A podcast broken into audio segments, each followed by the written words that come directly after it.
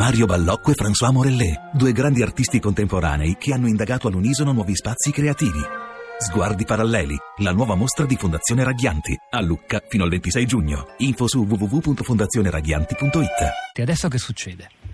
Ma adesso diciamo che bisogna separare la questione politica da quella economica. Da un punto di vista economico, privatistico, insomma, delle compagnie energetiche, petrolifere, gas, la situazione sostanzialmente è invariata, continueranno a estrarre nei tempi e nei modi che stavano già utilizzando in precedenza. Da un punto di vista politico invece credo, ma questo non è direttamente il mio settore, che eh, l'attuale Premier eh, dovrà mm. comunque valutare il risultato del referendum a prescindere che non sia stato eh, il sì a vincere. Ma rimanendo sul piano economico, eh, l'Italia ha guadagnato o ha perso dopo il risultato di ieri? Ma le casse dello Stato proprio. Ma allora, le casse dello Stato, eh, a mio avviso, avrebbero forse guadagnato un pochino di più se avesse vinto il sì. Addirittura, questione... lei sa che ne, quasi nessuno lo pensa questo in Italia. Ma io rispetto le opinioni di, di, chiunque e di solito chiunque rispetta le mie opinioni. La questione che io ho voluto affrontare sul, nel mio articolo era abbastanza semplice.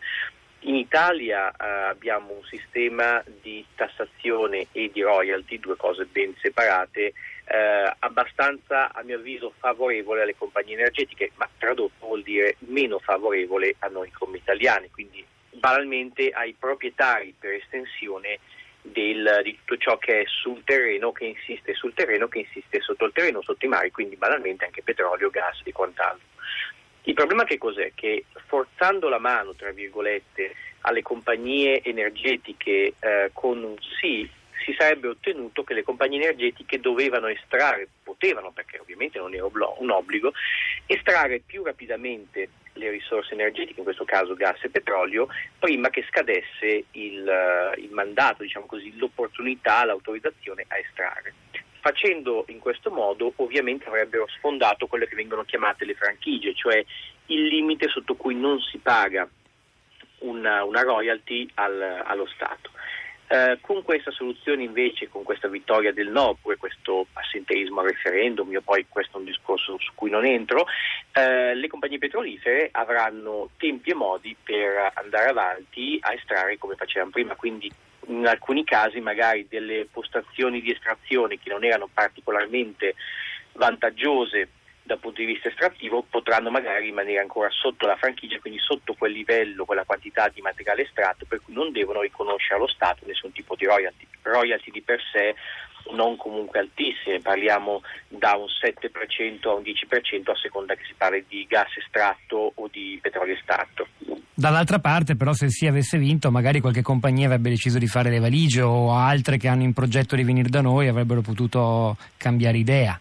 Ma diciamo che anche lì dipende sempre molto come vediamo. Allora, uh, un dato di fatto molto semplice, noi non siamo l'Arabia Saudita, non siamo l'Iran, non siamo la Russia. Uh, siamo una nazione le cui riserve energetiche fossili, quindi petrolio e gas in particolar modo, sono tutto sommato modeste. Certo, nell'ambito paragonate a livello europeo siamo comunque una realtà di tutto rispetto, ma paragonato al mondo ovviamente siamo una realtà minoritaria e le compagnie energetiche per loro definizione sono multinazionali, quindi hanno la facilità, entro certi limiti ovviamente, di spostare investimenti e capitali. Di spostarsi esattamente, quindi ogni multinazionale ha una visione del mondo, non ha una visione del Certo, questo è chiaro. Enrico Verga, io la fermo.